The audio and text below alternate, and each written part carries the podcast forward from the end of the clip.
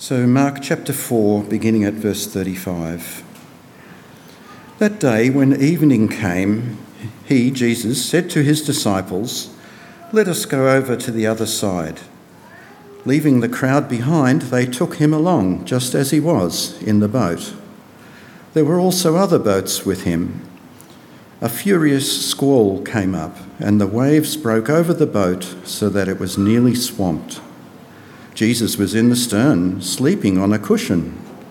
The disciples woke him and said to him, Teacher, don't you care if we drown? He got up, rebuked the wind, and said to the waves, Quiet, be still. Then the wind died down, and it was completely calm. He said to his disciples, Why are you so afraid? Do you still have no faith? They were terrified and asked each other, Who is this? Even the wind and the waves obey him. They went across the lake to the region of the Gerasenes. When Jesus got out of the boat, a man with an impure spirit came from the tombs to meet him. This man lived in the tombs, and no one could bind him any more, not even with a chain. For he had often been chained hand and foot but he tore the chains apart and broke the irons on his feet. No one was strong enough to subdue him. Night and day among the tombs and in the hills, he would cry out and cut himself with stones. When he saw Jesus from a distance, he ran and fell on his knees in front of him. He shouted at the top of his voice, What do you want with me, Jesus, Son of the Most High God? In God's name, don't torture me. For Jesus had said to him, Come out of this man, you impure spirit. Then Jesus asked him, What is your name? My name is Legion, he replied, for we are many. And he begged Jesus again and again not to send them out of the area. A large herd of pigs was feeding on the nearby hillside. The demons begged Jesus, Send us among the pigs, allow us to go into them. He gave them permission, and the impure spirits came out and went into the pigs. The herd, about 2,000 in number, rushed down the steep bank into the lake and were drowned. Those tending the pigs ran off and reported this in the town and the countryside, and the people went out to see what had happened. When they came to Jesus, they saw the man who had been possessed by the legion of demons sitting there, dressed and in his right mind, and they were afraid. Those who had seen it told the people what had happened to the demon possessed man and told about the pigs as well. Then the people began to plead with Jesus to leave their region. As Jesus was getting into the boat, the man who had been demon possessed begged to go with him. Jesus did not let him, but said, Go home to your own people and tell them how much the Lord has done for you and how he has had mercy on you. So the man went away and began to tell in the Decapolis how much Jesus had done for him, and all the people were amazed. And continuing on from there, when Jesus had again crossed over by boat to the other side of the lake, a large crowd gathered around him while he was by the lake. Then one of the synagogue leaders, named Jairus, came, and when he saw Jesus, he fell at his feet. He pleaded earnestly with him, My little daughter is dying. Please come and put your hands on her so that she will be healed and live. So Jesus went with him. A large crowd followed and pressed around him. A woman was there who had been subject to bleeding for 12 years. She had suffered a great deal under the care of many doctors and had spent all that she had. Yet instead of getting better, she grew worse. When she heard about Jesus, she came up behind him in the crowd and touched his cloak because she thought if I touch his clothes, I will be healed. Immediately her bleeding stopped, and she felt in her body that she was freed from her suffering. At once, Jesus realized that power had gone out from him. He turned around in the crowd and asked, Who touched my clothes? You see the people crowding around against you, his disciples answered, and yet you can ask, Who touched me? But Jesus kept looking around to see who had done it. Then the woman, knowing what had happened to her, came and fell at his feet, and trembling with fear, told him the whole truth. He said to her, Daughter, your faith has healed you. Go in peace and be freed from your suffering. While Jesus was still speaking, some people came from the house of Jairus, the synagogue leader. Your daughter is dead, they said. Why bother the teacher anymore? Overhearing what they said, Jesus told him, Don't be afraid, just believe. He did not let anyone follow him except Peter, James, and John, the brother of James. When they came to the home of the synagogue leader, Jesus saw a commotion with people crying and wailing loudly. He went in and said to them, Why all this commotion and wailing? The child is not dead, but asleep but they laughed at him. After he put them all out, he took the child's father and mother and the disciples who were with them and went in where the child was. He took her by the hand and said to her, Talitha koum, which means, Little girl, I say to you, get up. This is the word of the Lord.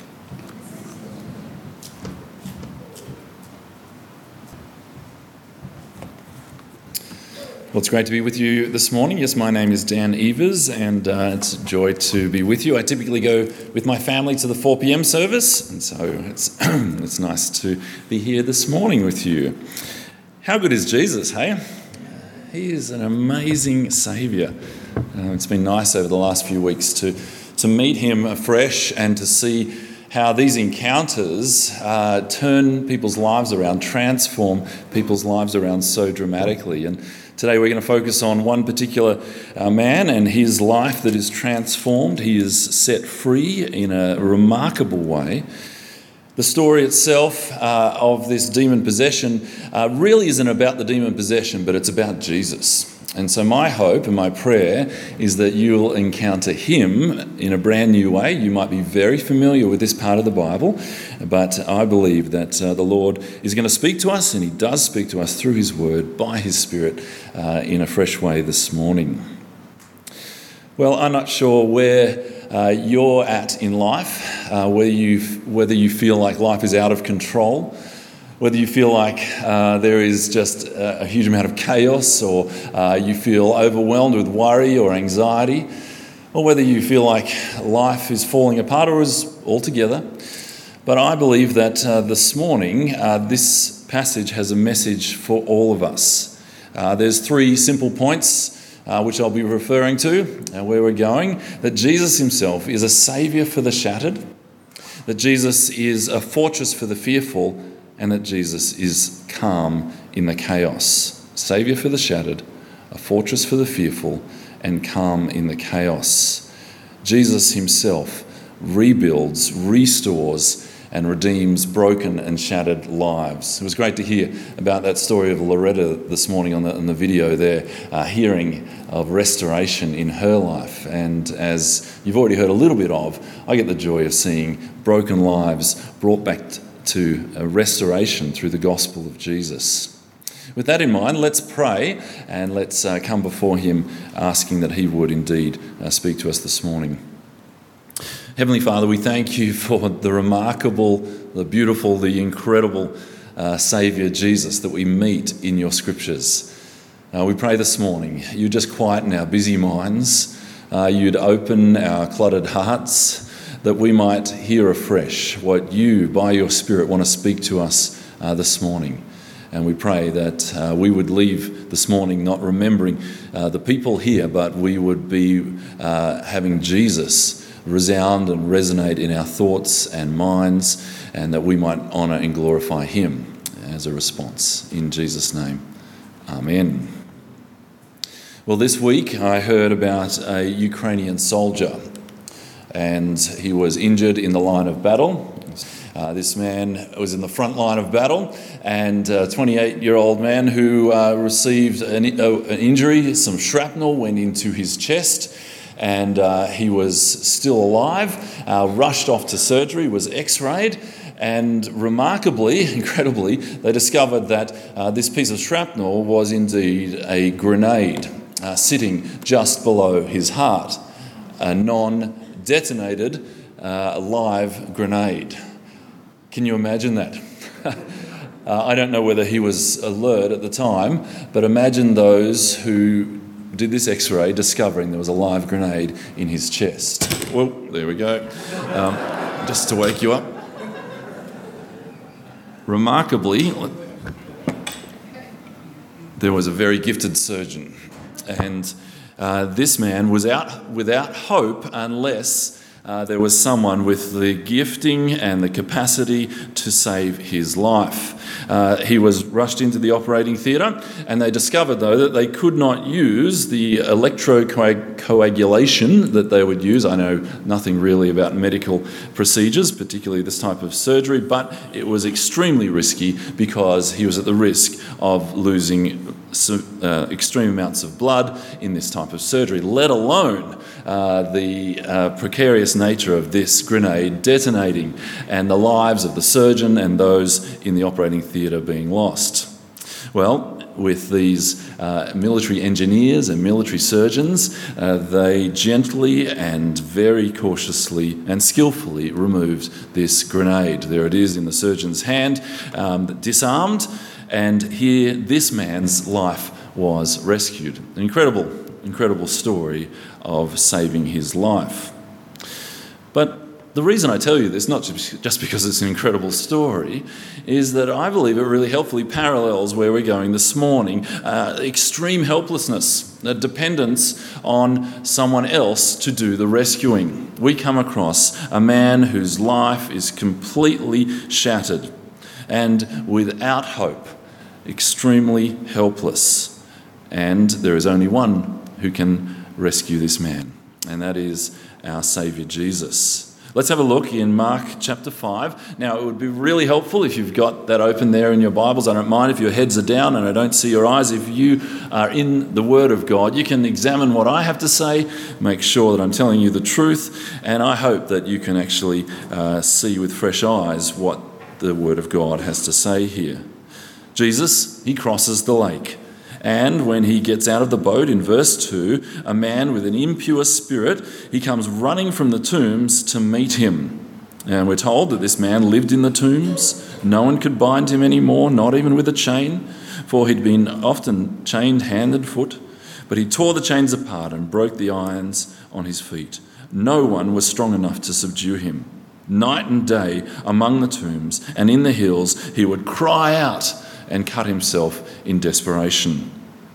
This is the story of horror. This is the scene of, of, of a horror movie, really. This is dramatic and uh, terrifying. But Jesus is calm. This man runs to him. And uh, we, we discover that this is a man that is well known for terrorizing this region. He's living here in the tombs. Uh, it's uh, one of uh, great, well, his, his um, distress uh, he's cutting himself and crying out in the hills. In my workplace, I do hear a lot of men crying out, screaming out, yelling out. Uh, abuse and various, um, you know, there's uh, horrific noise that I hear. And men who desperately are um, harming themselves because they're in a desperate state. But this man here uh, is not simply uh, a man that is, um, well, is, is, we see here that he's dehumanized uh, by these demons, but he is a human uh, like anyone else. It's likely, and this is where I'd like us to just stop and pause upon for a moment. It's likely that uh, he is uh, the son of somebody, he is the, the father of somebody. It's likely he's a spouse, a loved uh, man by his friends, but he is now tormented.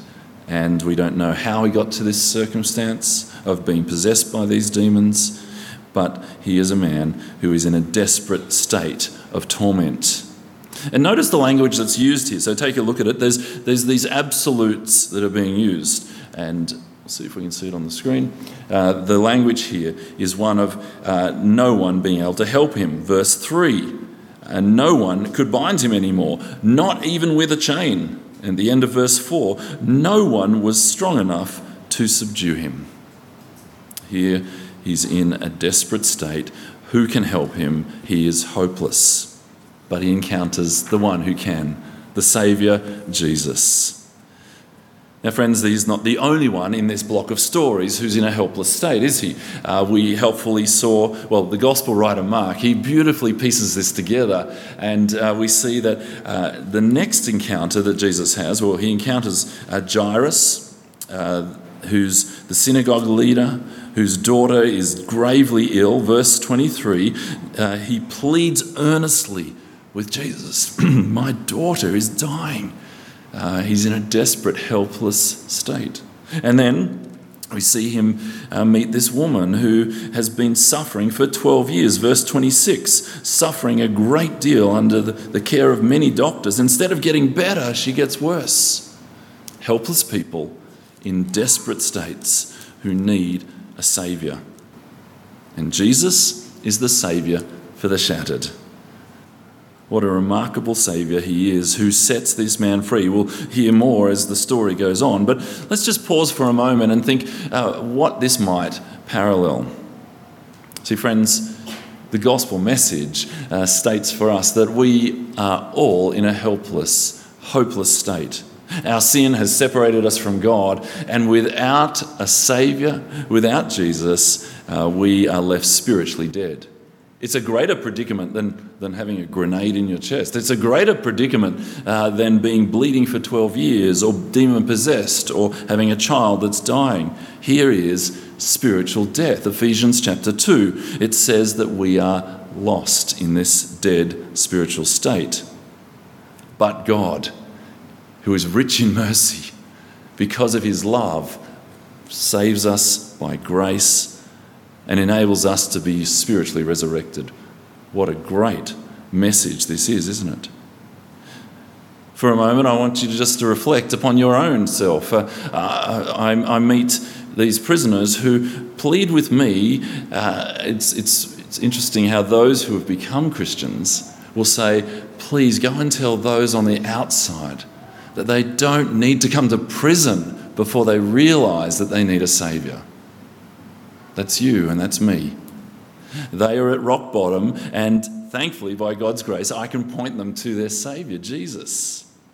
But, friends, we too are lost without a Saviour. The writer and uh, preacher, Paul Tripp, says, There is only one hope for you. It is that someone with power, wisdom, and mercy will invade your life, forgive your sins, and progressively deliver you from the hold that sin has on you. And that mercy comes to you in the form of a person, the Lord Jesus Christ. Friends, as we heard from Loretta this morning, as we're reminded here, the one who can bring true wholeness and healing to shattered lives is Jesus himself. And I want to ask you have you yet turned to him? Do you recognize your helpless state? For you and I are paralleled in this story. Without him, we are lost. If you haven't yet done so, uh, don't hesitate to do it, not for a moment, for he is the Saviour of the shattered. Well, that's the first point. The next point is that Jesus is the fortress for the fearful. I'm not sure if you recognize it, but this, this story and these stories themselves are filled with fear and terror. Uh, there's all sorts of fearful language that's used. But let's see where Jesus goes. Verse 6. When he saw Jesus from a distance, he ran and fell on his knees in front of him. He shouted at the top of his voice, What do you want with me, Jesus, Son of the Most High God? In, this, in God's name, don't torture me. For Jesus had said, Come out of this man, you impure spirit. Then Jesus asks him to identify himself, and he says, My name is Legion and at this, the demon begs Jesus. Verse 10 again and again, not to send him out of the area. Now, a large herd of pigs was feeding on a nearby hillside, and again the demons begged Jesus, Send us among the pigs and allow us to go into them. So, what does Jesus do? Well, he gave them permission to go into the herd of pigs. Now, let's not get distracted by uh, the, the mystery of, of how pigs are possessed by demons or, or be sidetracked by this. Let's look at Jesus. For all he does is give permission, he doesn't have to do anything else. Here, Jesus is a man of great authority. In fact, the demons recognize who he is, don't they? Did you pick that up in uh, verse 7? They recognize him as Son of the Most High God. They see that he is God in human flesh. And now, who's the ones, who are the ones that are trembling? It's the demons. They beg again and again, please don't torture us. They know that their demise is coming at the authority of Jesus. Well, Jesus grants them this permission. He doesn't have to do any uh, exorcism ceremony, he doesn't have to do any incantation or, or anything. He just simply grants permission. Well, let's keep that in our minds as we go even further. So, what happens? Well, then, those, verse 14, uh, those tending the pigs, they ran off after the pigs had been drowned and reported this to the town and the countryside. And the people went out to see what had happened. Well, when they came to Jesus, they saw the man who had been possessed by the legion of demons. Three things here, and three key things. They see him sitting there, dressed, and in his right mind. Things that he previously wasn't, wasn't doing. Um, he was frantically running around, wasn't he? Screaming and yelling and cutting himself. Now he's sitting peacefully. He's now dressed. Luke's gospel describes him as being naked, someone running around without clothes, but now he's dressed. And now he's in his right mind. There is not a hint of insanity or demon possession. These townsfolk knew this man, and they see the transformation there in front of them. So, when they see the man sitting there dressed and in his right mind, they rejoice. And then they, when, when they uh, see this, they plead with Jesus uh, to stay in their region and continue to do lots of wonderful miracles. Is that what happens? No. When they see this man in this state, they were what? They were afraid. They're filled with terror.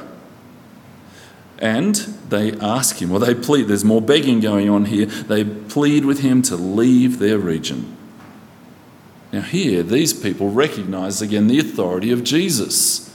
It could be that they're thinking, well, having someone this powerful amongst us, that's going to mean oh, all sorts of change in our lives, or we might lose lots of money, more pigs are going to drown, um, let's get him out of here. But I think there's something more significant going on here.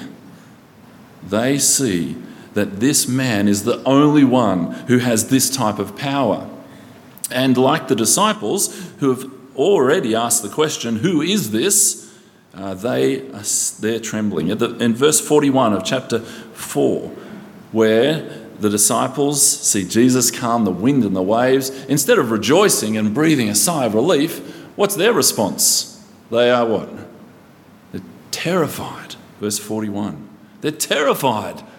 Who is this man who even the wind and the waves obey? Jesus here is someone of great authority. Now, often we see Jesus as this, this meek and mild, lovey dovey guy in paintings or pictures or children's Bibles. But here we get a different picture, don't we? Here is someone who strikes fear into the hearts of these townsfolk. But their response is not the model response, is it?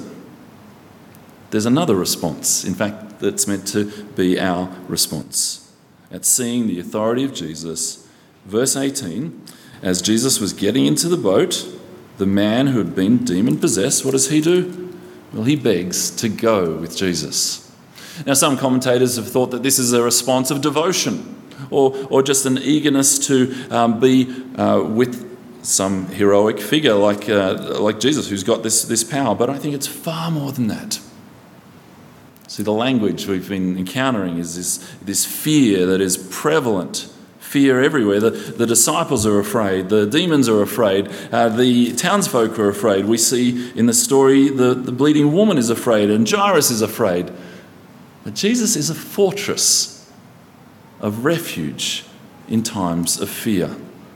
This now restored and healed man, he gravitates to Jesus. He wants to be with Jesus, who is his fortress.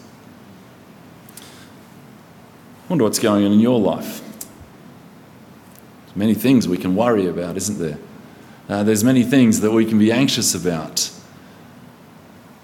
All of us have some level of fear or anxiety to some degree. But the message this morning is Jesus is someone that we don't need to run from, but run to. Yes, he is powerful, but he is good and kind and merciful. I love the illustration in the, the Narnia series, the C.S. Lewis series, and, and the Lion, the Witch, and the Wardrobe. Some of you might be familiar with this statement uh, that Jesus, sorry, Aslan in the story, he is not a tame lion. Lucy is talking with the beaver uh, in The Lion, the Witch, and the Wardrobe, and uh, she discovers that Aslan is actually not a human, but a lion. And she questions the beaver, is he safe? Uh, he's a lion. And the beaver responds with, No, safe? He's not safe, but he is good and he is king. Here, there's this uh, helpful understanding that C.S. Lewis has that Jesus has supreme authority, but he is good and he is king. See, this man who is now restored has received mercy and kindness. Verse 19, keep following with me. Uh, Jesus did not let him go uh, with him but he says, Go to your own people and tell them how much the Lord has done for you and how much mercy he has had on you. Here, Jesus, even the Son of God, with power over demons, power over sickness, power over uh, death itself, and the wind and the waves, shows tender mercy. And I love the language there. We don't have time to spend uh, with uh, in, the, in it this morning, but the language of, of, uh, of daughter that he says to this woman, he just sees her as uh, a tender, as tender response. Go in peace. You're freed from your suffering. And this little girl, he has such tenderness with her, and yet he has such supreme power. Friends, I want to assure you this morning no matter what the fear might be in your life, mightn't be today or down the track, Jesus is a fortress for the fearful. I often struggle with anxiety myself. Uh, it's been a, a constant struggle for me over the years. And I've been comforted by the fact that we can cast our cares, our anxieties, our fears upon the Lord Jesus. Psalm 55 22 says, uh, Cast your cares upon the Lord, for he will sustain you. And then 1 Peter chapter 5, it build, Peter builds on this cast your cares upon the Lord, which I think he understands as Jesus, for he cares for you. He is a fortress in times of fear, and he cares tenderly and mercifully for us. Well, if you've been shown mercy, if you're aware of this, then what is the model response as a result? Well, this man, he's told to do what? He's told to go home, go to your family, go to your town, and tell them how the Lord has been merciful to you. And knowing that Jesus is someone to be obeyed, uh, that's indeed what he does. Have a look at verse 20. Well, he actually does more. So the man went away and began to tell in the Decapolis how much Jesus had done for him. And all the people were amazed. Not only did he go to his own town or his own family, but he went to the ten cities, Deca being ten, Polis city, the whole Decapolis, he went out telling about the mercy of Jesus. And, friends, again, this is a model response. I believe that uh, if you know of the mercy of Jesus, that he has restored a shattered life, that he has been merciful to you, then we are to go and tell. I shared before that I studied uh, at the ANU, I studied an Asian Studies degree, and at university was a time where the Lord really placed on my heart uh, the need to go and tell the lost. We ended up serving uh, in Hong Kong for uh, a number of years. But at that point at university, I don't think I had understood grace. A God who would be kind unconditionally, showing unconditional favour to a sinner like me. I realised my life was a mess because of my sinfulness, spiritually shattered, and yet He showed mercy to me. And so, as I, come, I came to the understanding that He'd been loving me, though I was a sinner, my response was to be that of telling of the mercy of Jesus. And God gave me a heart to do that uh, in Asia. Now He's asking me to do it here. But it's not just the professional Bible teachers or evangelists that are to tell this story, are they? Each one of us that know the mercy of Jesus are called to have this response. It was beautiful and wonderful to have uh, those uh, people who were baptized and confirmed last year sharing their testimonies, their stories. How powerful was that? How good is Jesus in changing their lives? But you and I are all to have this response. Friends, Jesus is the Saviour for the shattered, He is a fortress for the fearful. And finally, my third point is that He is the calm in the chaos. Did you notice how Jesus responds in these circumstances? In all of these stories, these four stories? Do you notice his demeanour? Uh, and in contrast to the atmosphere and the environment that he steps into. I mean, this demon possessed man is running to him, screaming at him. and He doesn't seem to flinch, does he? Uh, he's sleeping in a storm. Um, he's amidst a crowd of, of people that are pushing in on him, and he's calm and tender. He, he arrives at Jairus' home, and there's a commotion, we're told. People are crying and wailing loudly. And in the story of the demon possessed man, did you notice how much running is going on? Have, have another look at it. Um, there's the running of the demon possessed man who runs to him. 2,000 pigs run over a hillside. And then the, the herdsmen, then tending the pigs, they run back to the township. But Jesus is calm. And how much begging and pleading and crying and screaming is going on here? And yet Jesus is calm. He's controlled. And friends, as we come afresh to see Jesus, this is a great comfort, isn't it? That Jesus is the calm in our chaos. Now, your life mightn't have demon possessed men running around naked, cutting themselves and screaming, but many of us feel like life is very chaotic. I was talking with a family member this week who is just overwhelmed by the new year starting with the uh, amount of activity and things and demands in their life. They felt utterly overwhelmed. But Jesus says, Come to me, doesn't he? One of my very favourite verses is Matthew chapter 11 and verse 28 to 30, where Jesus makes this tender appeal. He says, Come to me, all you who are weary and burdened, and I'll give you rest. Oh, what a beautiful words, hey? Take my yoke upon you and learn from me, for I am gentle and humble in heart, and you will find rest for your souls. For my yoke is easy and my burden is light. How good is Jesus! And we heard in that video how Loretta, she loves that verse where uh, the good shepherd leads her beside still waters. How are you going? Is there chaos in your life? Uh, it might be chaotic parenting, or you've gone back to work and work is just, your email inbox is out of control. Uh, you might have all sorts of stresses with finances, with relationships. You might have started a brand new job. But here is an appeal to come to Jesus. Now, we might not be removed from the chaos, right? We might not have uh, some sort of paradise of calm and serenity that we, we end up in. But notice in this verse what type of rest we have. You see it there on the screen? Come to Jesus, and he will give you rest for what? Rest for your souls. This is the greatest rest we need, the greatest freedom we need from all sorts of chaotic and fearful activity in our lives. Spiritual rest, eternal rest. And how does this come about? Well, it comes about by the, the sacrificial and atoning work of our Saviour Jesus, who didn't simply liberate people here in these stories in their physical circumstances, but liberates them spiritually by dying on the cross and that's you and me. giving himself so that we could now be put right with him and find rest for your souls. How good is that? Friends, I hope that you can find comfort in this, you can find assurance in this.